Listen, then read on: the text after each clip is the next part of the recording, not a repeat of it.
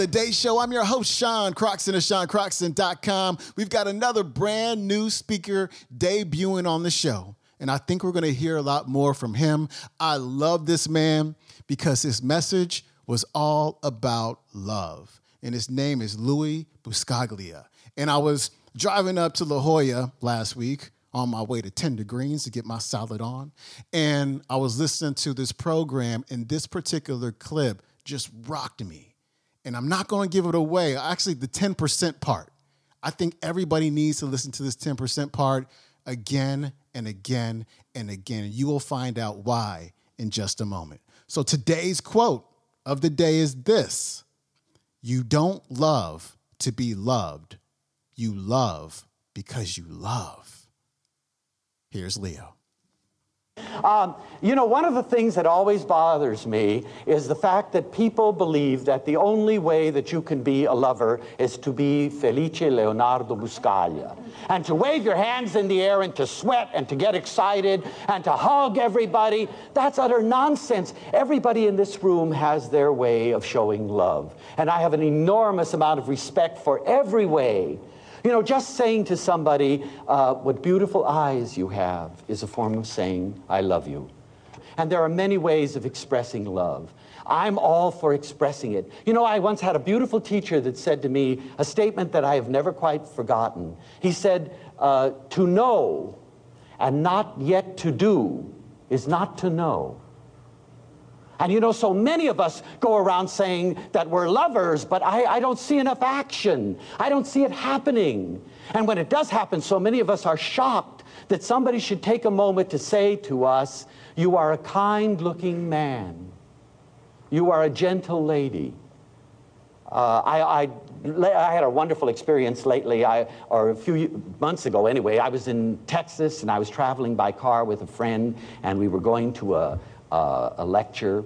And uh, I, we stopped, we were hungry, and we saw a little place that was really a greasy spoon in the real sense of the word. But there were lots of people there, and you know, I don't know where we get the idea that truck drivers are gourmets. but every time we see a truck, we say, oh, that must be a good place because the truck drivers go there, you know, of all the nonsense. Uh, but nevertheless, we went in this place, and, and it was very crowded with people and, and uh, the, the odors coming out of the kitchen were something outrageous. And you know how I love to oink out.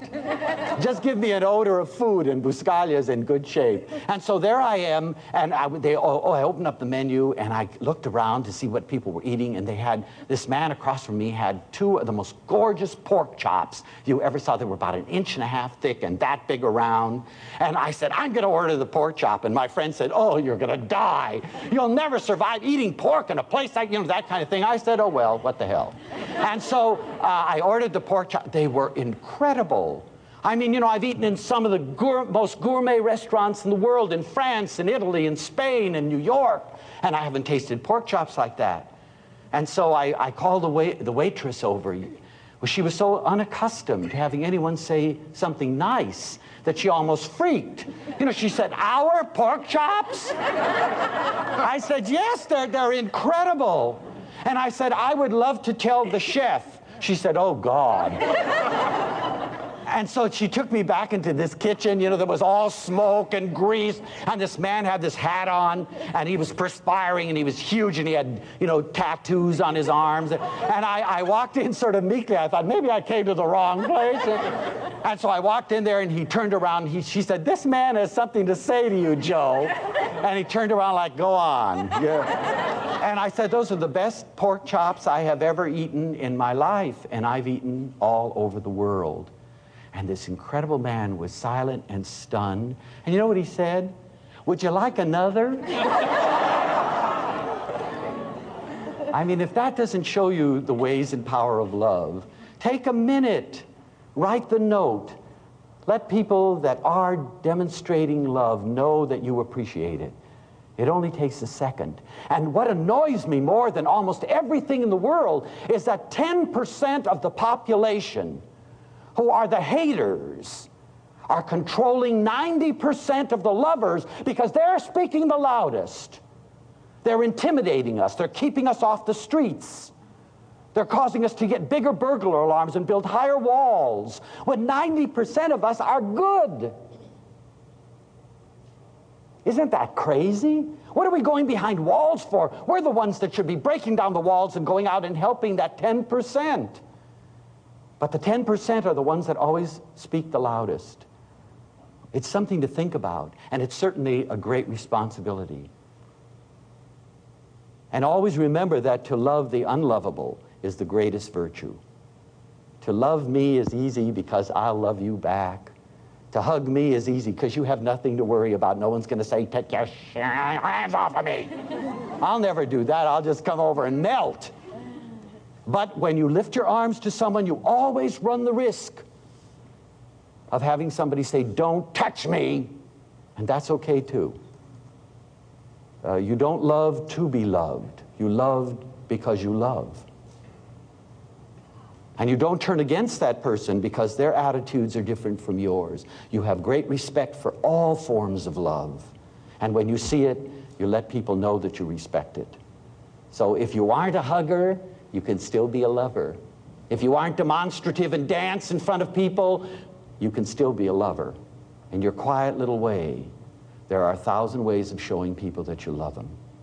A touch at the right moment, listening to them, hearing them, looking in their eyeballs for a change instead of over their shoulders, caring about what they say. There isn't anyone in this audience that doesn't know what it means to be a lover, but to know what it means and not act on it is not yet to be a lover. You will be a lover when you walk out and risk. So, of course, there are thousands of ways, and being demonstrative is only one. I happen to be a, you know, a hand-waving Italian. Uh, but, you know, if I were a, a cold little reticent one, I could still be very loving. It would just be another way of showing it. All right, that was the late, the great, the loving Leo Buscaglia. You can learn more about him at buscaglia.com. And today's clip came from a brand new program that Nightingale Conant just put out. It's called the Ultimate Leo Buscaglia Library. It's 10 and a half hours of Leo's talk. So you can find that at nightingale.com as well as audible.com. I'm out. We'll see you tomorrow. Peace.